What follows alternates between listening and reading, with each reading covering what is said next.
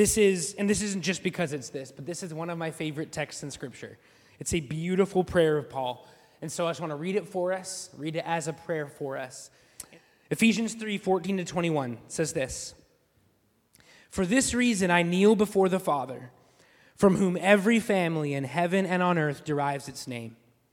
I pray that out of his glorious riches he may strengthen you with power through his Spirit in your inner being, so that Christ may dwell in your hearts through faith.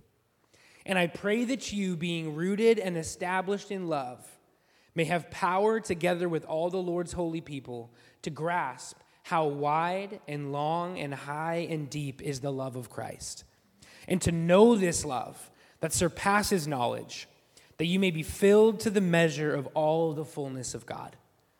Now, to him who is able to do immeasurably more than all we ask or imagine, according to his power that's at work within us, to him be glory in the church and in Christ Jesus throughout all generations, forever and ever. Amen. Let me. Can you hear me? Is this on? Wow. Um, a couple of things. I was very surprised at my very first pastor's appreciation. Very special. Um, and because it's pastor's appreciation, I want to appreciate you back by letting you know I don't have a mic today, and so you're going to be able to hear everything that I say, which is really exciting. Um, also, may not be a gift to you, but I love hand gestures, and that's why I've asked for them. So I apologize in advance if you become extremely distracted by the way I'm moving and my flexibility now to be able to move my hands like this. Uh, but it is a special night because as Brad said, we are finishing up Ephesians today for now and ending chapter 3. And if you're joining us for the first time, uh, let me just adjust this. If you're joining us for the first time, we've been doing this deep dive of a letter written by a pastor and missionary while he was in prison. And he's writing this letter to a young church, a church plant that he helped establish in an ancient city called Ephesus, which is a city much like Vancouver, very similar, urban, multi ethnic, and multi religious. And so we're going through section by section, unearthing good news that we can live out in our daily lives right now. And today we come to the end of chapter three. And Paul, up until this point, the one who writes the letter, is unfolding for us the plan of God to make all things new a new people, a new building project, all of it through Christ and in Christ. And here, at this point of the letter that we have just read, he pauses to pray. He goes from explaining to praying, from exposition to intercession. And there are three questions we want to ask about Paul's prayer today. One, why is Paul praying? Number two, what does Paul pray for? And the last question I want to ask, or we want to ask today, is Does Jesus pray for us today? And before I do so, I'd love to enter into prayer with you once again. Holy Spirit, would you come? Come into our hearts. Come into our midst this evening. And may you help us hear you and see you, not just in this space, but even in our situation right now. And we bring our hearts to you. Would you breathe the gospel into it? In Jesus' name we pray. Amen. So, the first question we want to ask why is Paul praying? I want us to put ourselves in the pastoral shoes of Paul. Paul, who before this, before his pastoral role, describes himself as the Pharisee of Pharisees or the Jew of Jews, meaning he had power, affluence, authority within the religious leaders of his day. He actively pursued Christians and, and punishing a lot of them to death. And then this persecutor, he turned into the persecuted. he turned into a pastor. And he gets personal with us in the middle of chapter 3. There we get a window into the calling God has given him to reveal the mystery of God's wisdom through the church by inviting the Gentiles into the Holy of Holies. And this just really rubbed his former colleagues the wrong way. So much so that they started to pursue Paul, put him in prison, and wanted to kill him. And then somehow, at the same time, he is to pastor a young church into racial reconciliation, Jews and Gentiles together, by rebuilding a bridge to the forgiveness of all sins in Jesus. It is a pastoral role I do not personally want. And I hope his pastor's appreciation was grand, because this role is quite weighty. And so the instinct to kneel and pray seems really appropriate. You know, Paul could very well be feeling overwhelmed with the task of pastoring a young church while he's in chains and not present. And yet, I sense no panic in his prayer. Paul doesn't begin with, Man, I hope this works out, or please sign a petition to get me out of jail. Though I would imagine maybe he did feel that, pray that. But his particular prayer, the one we just heard over us, is a prayer out of revelation. And the revelation is that God is good and that he is powerful. In other words, prayer doesn't start with Paul, it starts with God. God speaks first. We get to pray because he first revealed himself to us. We love and know love because he first loved us. Paul begins his prayer like this For this reason, I kneel before the Father. And again, Paul was not taught to address Adonai, the Lord God, in this way. By his traditional Jewish upbringing, instead, he is following a different teaching of a rabbi or teacher called Jesus. And it was Jesus it was Jesus who taught his disciples to pray and to address God, the God of the universe, as Father. Radical. You see, the existential question in those days wasn't Does God exist? In our Western, postmodern society, that's our existential question. For the Jewish people, it was a given. They had ancestors that literally saw pillars of clouds by day and pillars of fires by night. God exists. So the existential question that day was Is God knowable? Can we know him? And Jesus himself says that whoever has seen him has seen the Father. And so he comes to the world with a resounding yes. God is knowable. He is knowable. And he wants us to know God personally. And so the assumption Paul makes when he prays is that God is knowable and wants to be known and is making himself known to us as his children. Jesus' Father is our Father, and the Father delights in Jesus, and he delights in us in the same way. What is true of Jesus is true of us. And the Father expresses unmerited delight for the Son. Jesus, as the crowd around him saw, heard the Father's voice from heaven as he emerged from the waters of the Jordan River. And it's recorded for us in Matthew, where we can hear God audibly say, This is my Son whom I love. With him I am well pleased. And the Father's love for the Son is not based on, he did not say this after he rose again. He did not say this after his first miracle, his first teaching. This is before anything else, before he ever did anything. Before he embraced the cross, God said, I love you. And the Father's love for the Son is true also of us. Yes, Paul prays because there's all kinds of pressure. The pressure is real. Pastorally, situationally, it's all around him.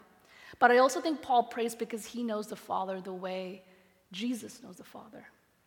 He knows the Father as well. He knows the love and favor of the Father. He knows the goodness and power of God. And he longs for this young church that he has helped establish, the one that he's writing to, to know him too. Paul wants you to know God in this way. So much so that Paul kneels. And again, a tiny detail.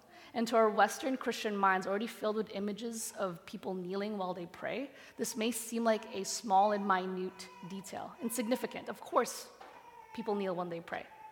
But again, this is not a common thing. A Jewish person is not taught to pray kneeling, they're taught to pray only standing up. And so Paul expresses externally what he feels inwardly. He is kneeling out of a deep reverence and a fervent longing that we might know God down from our intellect, our minds, our thoughts, our cerebral processing, down to our very bloodstream. God wants us to know Him in this way. And Paul prays because God is noble. And what God has made known to Paul is the unveiling of his plan to make all things new. In Philip Yancey's words, prayer is the act of seeing reality from God's point of view. Um, there's a story I know.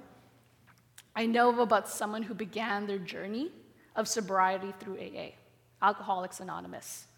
And in the big book of AA, there's 12 steps, and it has a lot of God language because Christians helped develop this program.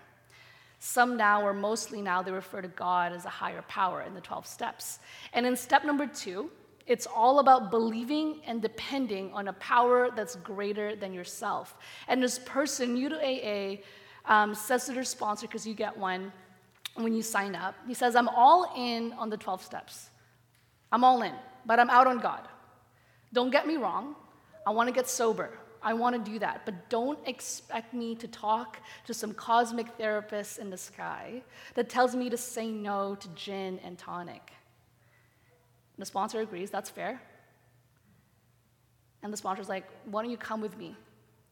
Um, come watch, let's go to the beach. So he picks up the, uh, the AA member. They drive to this nearby beach, and they just sit on the sand next to each other for a minute, watching the sun go down. Silence passes. They keep watching. Just beyond the ocean, the sun goes down, the sky changes, and the sponsor finally breaks the silence. And he asks him, Do you see anything more powerful than you? And the AA attendee says, Yeah, I think I do. The sponsor says, Great, Start there. Paul doesn't start with himself, what he can do or what he needs to do. He starts with what God has revealed about who he is. God who is more powerful than Paul, God who is more powerful than us. When you read Ephesians 1 to 3, do we sense that there's a greater power at work? both in the world and in us. And Paul would say, Great, start there. Start there. So, on to the second question What is the actual contents of the prayer? What does Paul actually pray for? Now, we know why Paul prays. According to the commentators, Paul asks for nothing in moderation. Nothing in moderation. The resounding theme of Ephesians is the word more more power, more love, more grace. And this prayer is no different. It's filled with lavish superlatives. Darrell Johnson paints a beautiful picture of Paul taking our heart into his hands, lifting it up to the Father, and asks that we experience the fullness of the gospel. Don't hold anything back, God. Let us experience all of it. And the Father loves to give. And this is all language from the letter. Out of his glorious riches, immeasurable grace, and unsurpassed mercy. So let's dive in. The first thing that Paul asks for is for an inner being to be strengthened with power, so that Christ may dwell in our hearts through faith. And now the inner being and the heart are very similar. The inner being refers to the center of our personhood our true selves, if you will. And at the center of that personhood is the heart, which is the control center. We traditionally or maybe culturally know the heart as a place where our feelings come from, but the biblical understanding of the heart is a little bit more than that. It's where our deepest affections and love reside inner being and the heart, which means which means in some ways, this statement is really true of us. We are what we love. We are what we love. And while new information or education can sway us for some time, and it can be good information, really good information, it can only move us to change some behaviors that can be changed out of sheer will. Like if I was to hear a study on Coke Zero, like tomorrow, it causes, I don't know, what's the most common one? Probably some kind of defect or I don't know, like it'll shorten my life. And that would sway me for a little time. Maybe I'll give it up for a month. But listen, I love Coke Zero. I love it to a fault, truly to a fault. New information can only do so much. And I can only do so much by sheer will, but I will go back to what I love, and that is a cold Coke Zero. Information doesn't change what we love, it cannot sway our affections. And this is what Jesus gets at within his own sermon, found in the Gospel of Matthew. He takes all the commandments like adultery, murder, forgiveness, and then drives them deeper. In Matthew 5 27 to 28, it says, You have heard that it was said, You shall not commit adultery. But I tell you that anyone who looks at a woman lustfully has already committed adultery with her in his heart. The emphasis is mine. Jesus is saying that it's not enough that you're faithful to your spouse or partner, that's almost the bare minimum. But then he also gets underneath all of that. And he says, if you even so much as look at someone lustfully, as if to possess them, to use them for your own gratification, you have committed adultery. New information can only get us so far, maybe to get us seriously reconsider our patterns of behavior, but unless our hearts are changed, we will continue to go back to our deepest affections, our deepest loves. And it can only be moved, it can only be changed when a new affection removes or unseats a lesser love. It's only then that we change as human beings. What Paul is not asking for here is more knowledge of theology or information transfer and retention. Have you noticed that? He doesn't ask for that. I hope they remember verbatim all the words of my letter. He's not even asking for more willpower or more discipline. He's asking for inner strength within our hearts so that Christ might dwell in our hearts. And it's not just accepting Jesus into our hearts. You have literally probably heard those words said to you at some point. At least I did. And this is true. The moment we accept Jesus and our eyes become open to him is a very beautiful and powerful moment. But it also, it's also about what happens after that moment. Continuously. The Greek word that Paul uses here is katoikeo, which means to permanently inhabit or settle down. In Middle Eastern culture, when one receives a guest in their home, the guest becomes a master of the house. All resources, schedules, and attention goes to this guest. And I've seen this. I've seen this happen in my own home, or my sister's home, actually. Um, sorry, I just pointed to, that's my sister. Usually your illustration's not in the audience, but today you get a fun little treat.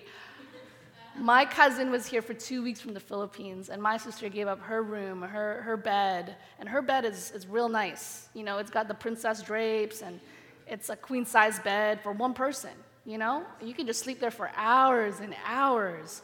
And she gave up that cushy bed for a uh, camping mat for two weeks. And here's the kicker she slept over at my parents' room and I was FaceTiming with her. I'm like, what are you doing? Why, why can, how come I can hear mom's commentary in the background of what I'm saying to you? It's like, I've been sleeping here for two weeks. Do you not realize that?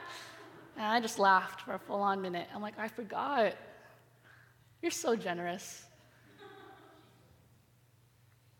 Jesus doesn't seek to be a transient guest in a hotel in our heart, but he seeks to be a permanent dweller. Not just the moment when you let him in, when you let him in the door, but to have access to every part of our house, of our heart. over time. This is an important part in our discipleship because we may have a tendency over time, no matter how mature or older we get in our Christian walk, to treat Jesus like a roommate. You may have shared access to living spaces, maybe a bathroom, but Jesus, as your roommate, does not have access to your space, right? Like your bedroom, your drawers, your closets. That's my stuff. You don't get to look in there. Personal property like your phone, your browsing history, your bank account, that's yours too. Your roommate does not have access to that. But that's not the kind of dwelling that Jesus seeks, it's something more. I think it's the reason why we have songs like the Heart of Worship, where it says, You search much deeper within. Through the way things appear, you're looking into my heart. And so I'm coming back to the heart of worship when it's all about you. Followers of Jesus wander away from the heart of worship almost instantly, even literally hours maybe after a service, after a service. And the heart of worship is a stubborn preference of Jesus above all else, loving him above all else. And this only happens when he deeply resides in all parts of our heart, the place where our deepest affections reside. And all parts of our heart include rooms that we keep closed, because there's memories in there we don't like to go back into. The closets that hide all our different identities the digital spaces that have our attention, that have all our browsing histories that we clear every time.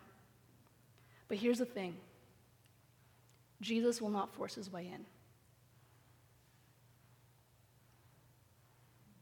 Paul says it's through faith that Jesus dwells in our hearts. It's this deepening trust that Jesus can look into our closets, look into our bank accounts, look into those rooms or attics and not turn away from us. The heart of worship is not money or screen times, don't get me wrong. But they are the surfaces of a deeper indication of who and what is captivating our hearts, our imaginations, who's swaying our affections and our ultimate love. So we can sense that. What Paul is asking for is nothing short of a complete heart transplant, a miracle, even, that goes further and deeper from the moment of accepting Jesus into our hearts the first time, but a kind of heart that is willing to trust that Jesus can behold and hold the messy and broken parts of who we are. I remember reading this story or from an article of someone who was struggling with pornography and he was recounting his moments of struggle and patterns of relapse around dealing with this addiction. And there were many bad ones before there were better decisions. But one reason above all else seemed to help him turn off the screen and turn away. And he said, I love my wife. I have never stopped. But when I finally let her in on what's happening to me since I was 13 and how it was eating me inside out, she was hurt. No doubt about it. And she expressed that to me deeply. And then after that, a miracle happened. She, she said that she would walk with me throughout all of this as I battled this addiction. How do I repay that kind of grace? How do I repay that kind of love? And I realized I would never want to hurt her in this way again. I love my wife more than I love a quick gratification on the screen. And I can keep saying no because my greater yes was to my re- recommitment to love my wife better than I did yesterday. Paul's prayer is not fuzzy sentimentality. It gives us, and it gives us reason to believe that we will receive it, this inner strength to say no to everything else and to choose Jesus again and again. That's the heart of worship. And Paul's second fervent request is this that we would have the power together with the people of God to know the love of God that is beyond knowledge, which means that love, tangibly speaking, is not learned in a vacuum. It's not learned on our own or taught in a textbook, but it's understood in the experience of relationships. My daughter doesn't know the word love when she's a newborn. She doesn't know the language or the sounds that make up the word love. But she feels it in the way we hold her close. She knows it when we smile back at her or fulfill her tangible needs. She knows love. You can't tell her she doesn't know love. And she knows it through a relationship with us. John Stott put it this way it needs the whole people of God to understand the whole love of God, all the saints all together. There is a dimension of God's love through nature and private prayer. But Paul is saying here to grasp and lay a hold of the unmeasurable love of Jesus in all its richness, we need the whole people of God. And um, let me tell you a story for a moment. I was having this really bad and um, exhausting week. I was probably six months into this pastoral role, uh, my youth pastoral role at the Way. And this bad week or exhausting week, I was deeply questioning why I stepped into this pastoral ministry. Was I even cut out for it? I felt so lost and untethered. And to be fair, I probably do this every week, but this week felt particularly bad. And at the end of this week, I went to a women's worship night at my church at the time. And I sort of said this almost throwaway prayer after the first session of worship. I said, God, if you're still in this with me, I need to know. I need to know. Not expecting a response at all, just more like throwing it in the air. Hope you catch it, God. I tried my best to be present, and I was up in the balcony at the time. And I remember thinking, I think I want to go uh, at the main sanctuary. So I went downstairs and stood at the doorway for a moment as the second worship set went on. And I remember seeing my small group member break away from, from the crowd or the rows and come right to me. And she said, I was just looking for you. And here you are. I think God has a word for you. And I said, okay. And in my head, man, this better not be hard word or a weird one. It's just not my week. Not today, God. And she said this God knows where you are. And he wants you to trust that you know his voice, the Good Shepherd's voice. He's in it with you. And he wants you to hear this voice above the storm you may be feeling. I was floored. She sought me out with no context for what I was feeling at all. But in another way, it's like God sought me out. And through the risk and vulnerability of my small group member, poured water to my dry and weary soul that night. There's only so much I can know about God within my prayer closet or studying scripture for hours, both important and essential practices for me. But there's something about hearing the voice of God through the vulnerable act of his people that makes me absolutely floored that God sees me and knows me, that he's in it with me. And the radical thing is, God loves to do this through his church, through us. Because we need the whole people of God to know the whole love of God in new and profound ways. And I'm sure you have stories of where the church has come through as the hands and feet of God when you have needed it the most. There's so many good stories like that. And Paul says it is a way to grasp the richness of the very love of Jesus. And this is a knowledge we can only gain in relationship. However, people fail, don't they? Like, isn't that a given? Like, does Paul know that? Does Jesus know that? that leaders fail us and we fail our leaders and church hurt just abounds. It's everywhere. It's everywhere, isn't it? And we're supposed to give people who come through our doors a taste of heaven, but instead they leave with a sour taste of hell. And I understand when those who have left the church say, the church hurt me, so I need to walk away from the church. Or I've also heard this the church hurt me, so it cannot heal me. And I understand that getting away from a time, from the communities and spaces that hurt us, make a lot of sense. We need those boundaries to make us feel safe again. And it is a step towards hopefully healing that hurt. And the only pushback that I would say is a statement or even the feeling of the church hurt me so that it cannot heal me. It's like saying people hurt me and people cannot, so people cannot heal me, which is not true.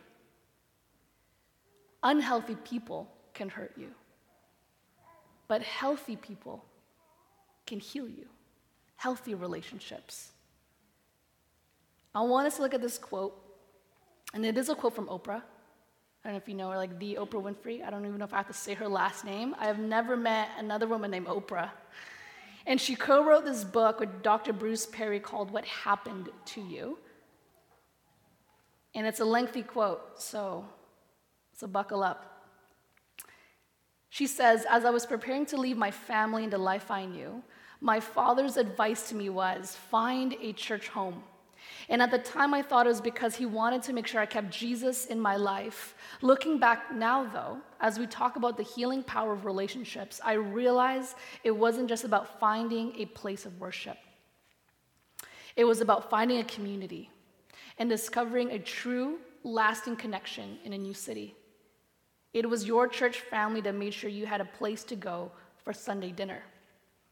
The quote continues I see that a key to healing from trauma is finding your church home, your people, your community. This can help build resilience, post traumatic healing, and ultimately post traumatic wisdom.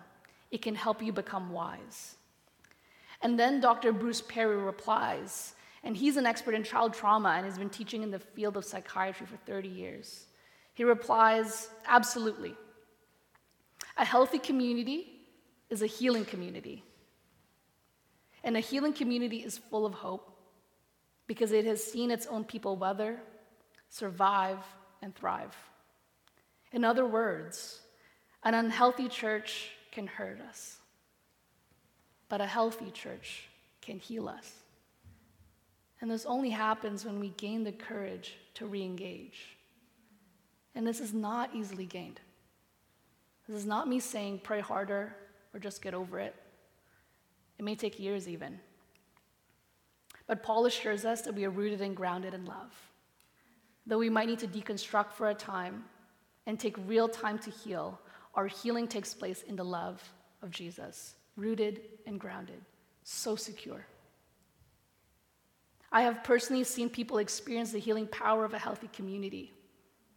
I remember this one conversation I had um, in my small group, like our first small group, and it was the first time we were opening our doors and our living rooms to community again after the lockdown. And she said she felt safe again to open up, to become herself. That the very community that opened up its doors after years of isolation was, in her words, loving her back to life. That is my hope for our church. A place for people to be loved back to life, back into relationship with Jesus through a loving community. This is Paul's prayer that we would be strong enough to lay a hold of the breadth and length, the height and depth of Christ's love, which traditionally, within the historic church, has been interpreted as a cross. Paul prays this because he knows the external and internal circumstances that prevent us from laying a hold of this love. Some of us are facing circumstances that make us question God's love for us. There's some of us who have experienced very deep church hurt. There's some of us that have childhood experiences that prevent us from trusting God's very goodness. There are some of us who have done terrible things in the past that we simply cannot forget, no matter how hard we try. And there's some of us that have been trying their best to be good Christians, but the pressure to always be good is bound to crack us wide open. And some of us are so deeply buried within our patterns of sin that our shame tells us that our sins disqualify us from ever coming to God. Like, again? You did it again? And the list goes on. It's not even exhaustive. The stories of real pain that prevent us from grasping Christ's love for ourselves. Brute strength alone is no longer enough. White knuckled obedience is no longer enough. We are in dire need of this inner strength and the whole people of God to empower us to hold on to Jesus, who has taken a hold of us. And so Paul takes our heart into his hands and prays the gospel into them. What a picture. What a picture. And the last question I want us to ask tonight is um, Does Jesus pray for us today? I love the call and response. Does Jesus pray for us today? I find it a striking question because I almost imagine Jesus sitting at a desk somewhere in heaven, answering like piles of paper, like prayer requests. There's a big pile of no, and a small pile for yes. And you know, I imagine him like, get, like I can't grant this prayer technically because you swore here, so this is going to go in the no pile. And he's just waiting for us to get the, the, the words right. So I have good news. This isn't the picture biblically painted for us of Jesus' current and present work. It's painted for us in Hebrews 7:25. It says, "Therefore, he is also able to save to the uttermost those who come to God through him, since he always lives to make intercession for them." Here's what most of us Christians know.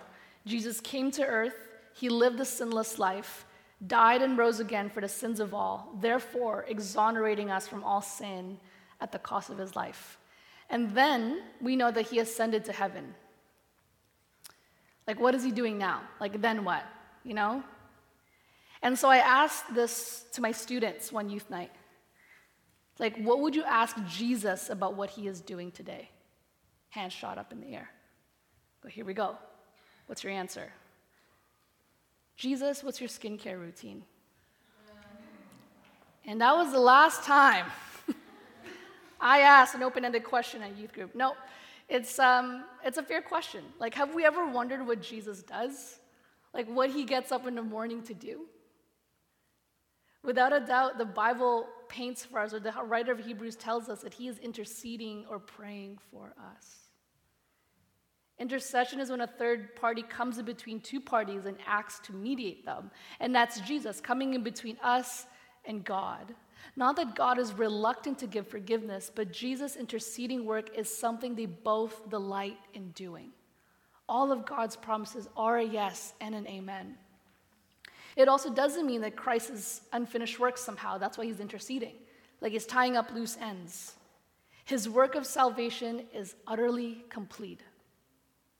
And this truth of our salvation is unshakable. However, there might be a misunderstanding in how we've received and lived out this truth. Nothing to do with the truth at all, especially about the way God operates in prayer. Because if his work is complete and we're all headed towards one direction already, into completion, is there really a point in prayer? Is there a point in me praying for someone when I you already know what's going to happen? Is there a point in me praying for a situation to change, knowing that there's already a situation that's set to happen? It's a rather deterministic, if not defeatist, attitude that prevents us from fully entering into prayer. Like, why bother? Why bother? And to some small degree, even if we don't believe this, we might be acting on it subconsciously. It's a misunderstanding of prayer that simply views it as a suggestion box or a wish list. Let's see what comes back to me. And this is where Christ's intercession comes in. Our exoneration from sin is a true and beautiful piece of Christian belief, and it tethers us to our forgiveness to Jesus. But Christ's intercession is making what his complete work has already accomplished a moment by moment reality in our lives. It's not enough that we know the recipe to salvation, and some of us know it well. Jesus' intercession continually prays for that recipe to turn into actual taste. And so, a new and perhaps better understanding of prayer isn't did I pray the right words in the right combination? Or did I sin less so that I can deserve what I've asked for? But did I hear Jesus' heart for me as he prays on my behalf? Did I come to know the one who loves me. I remember when I was playing volleyball back in grade nine, very short career, not an extensive career in volleyball. I wasn't very good. I wasn't very good, and our team wasn't very good at all. And um, I played power, those of you who are volleyball savvy. It just simply means I didn't have the stature to be in the front row. I was short, very short. And I remember how deflated our team became. We'd lose by like big margins and, and, and, narrow margins. And it just went on like this game after game. So I wouldn't invite my friends purposefully. I'm like, we're really bad. Like, I don't want people to watch me. And we came to the last game of the season. And I said, it's a home game. Like, we're playing in our school, should, I should probably invite my friends. And so they came and they sat on the bleachers, last game of the season, and they were cheering so embarrassingly loud. And it wasn't a lot of, it's grade nine volleyball. There's not a lot of people in that, in that space. So loud, so very clearly my friends. But it was strange. I felt myself fill up with their loud affection. I played better. All my serves went over the net that day. Did a couple of good digs. Didn't miss a ball.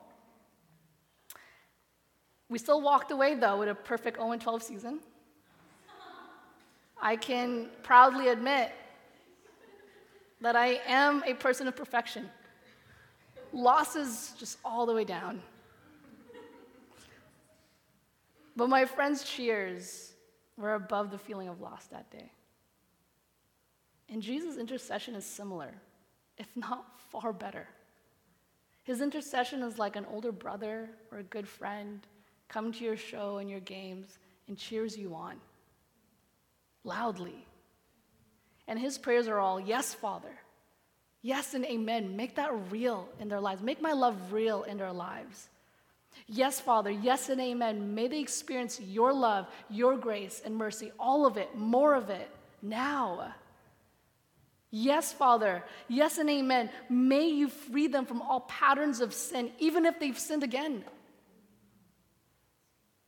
We're not just called to agree and believe but to taste and see. And Jesus lives to do it. It's what gets him up in the morning to pray that we are more free, more at peace, more accepted than we have ever imagined.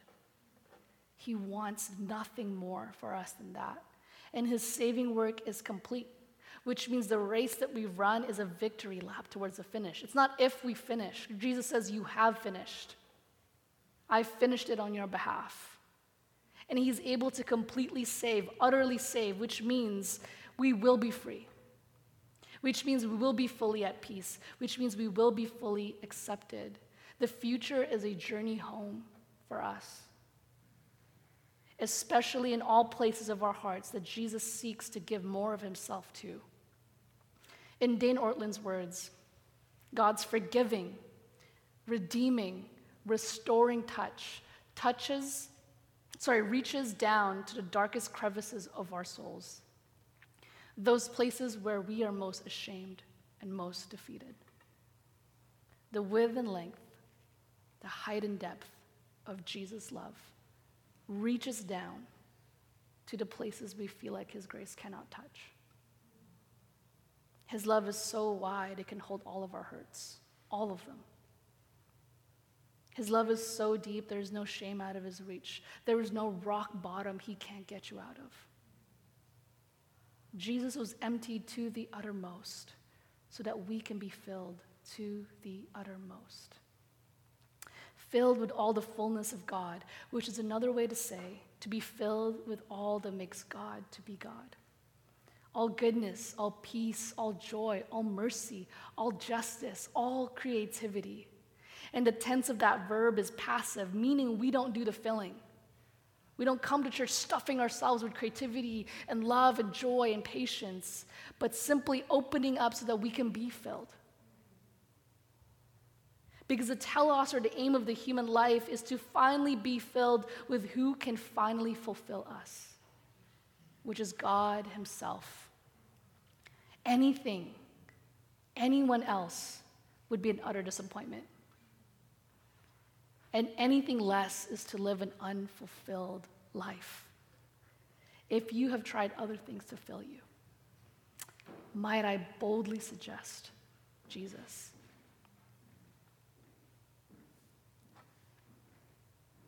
What then do we do? Ask for more.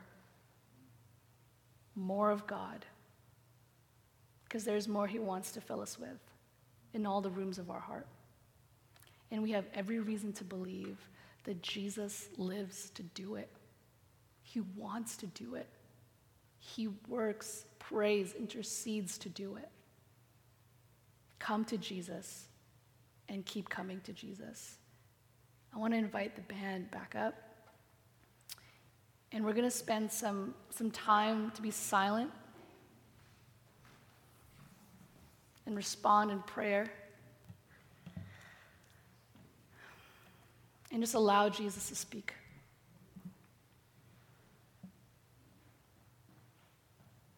And if you haven't had a moment of silence at all this week, this might be a terrifying thing, but I promise you it's only a moment.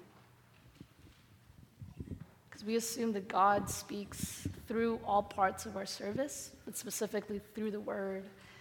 And Jesus, we just want to invite you right now to speak to us by your Spirit.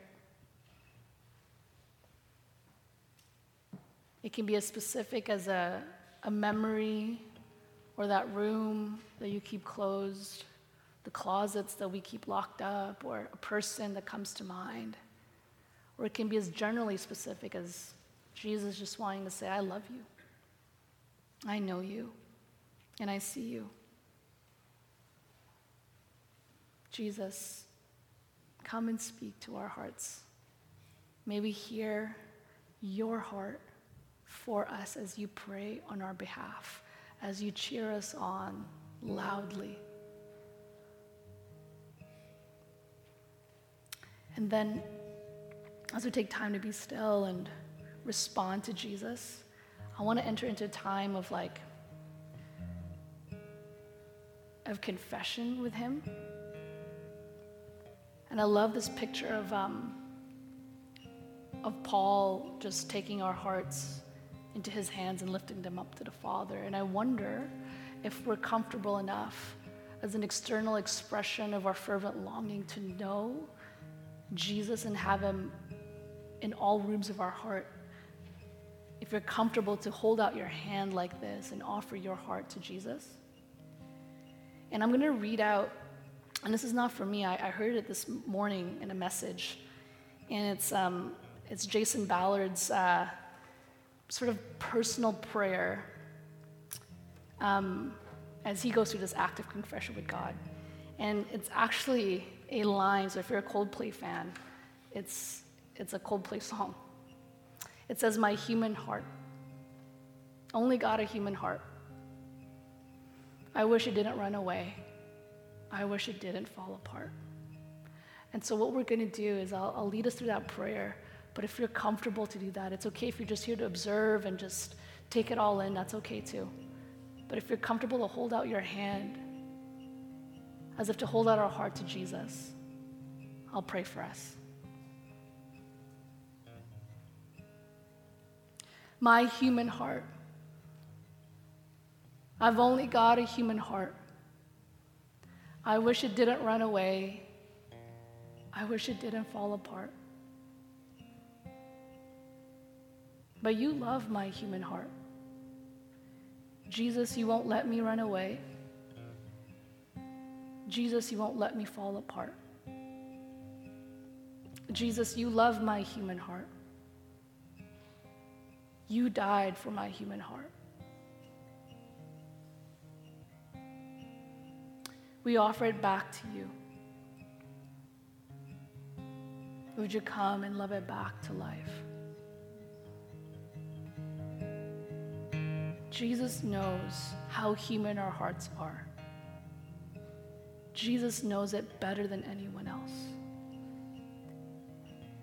And my invitation to you today is to allow and give Jesus your heart. For they're the safest place that they can be is in his hands. all rooms, all identities, all loves, everything. He loves our human heart. He became a human heart. He died with a human heart to make our human heart fully alive again in His love.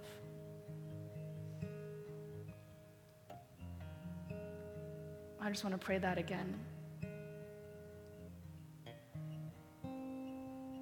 My human heart, I only got a human heart. I wish it didn't run away. I wish it didn't fall apart. Jesus, come love my human heart. Amen.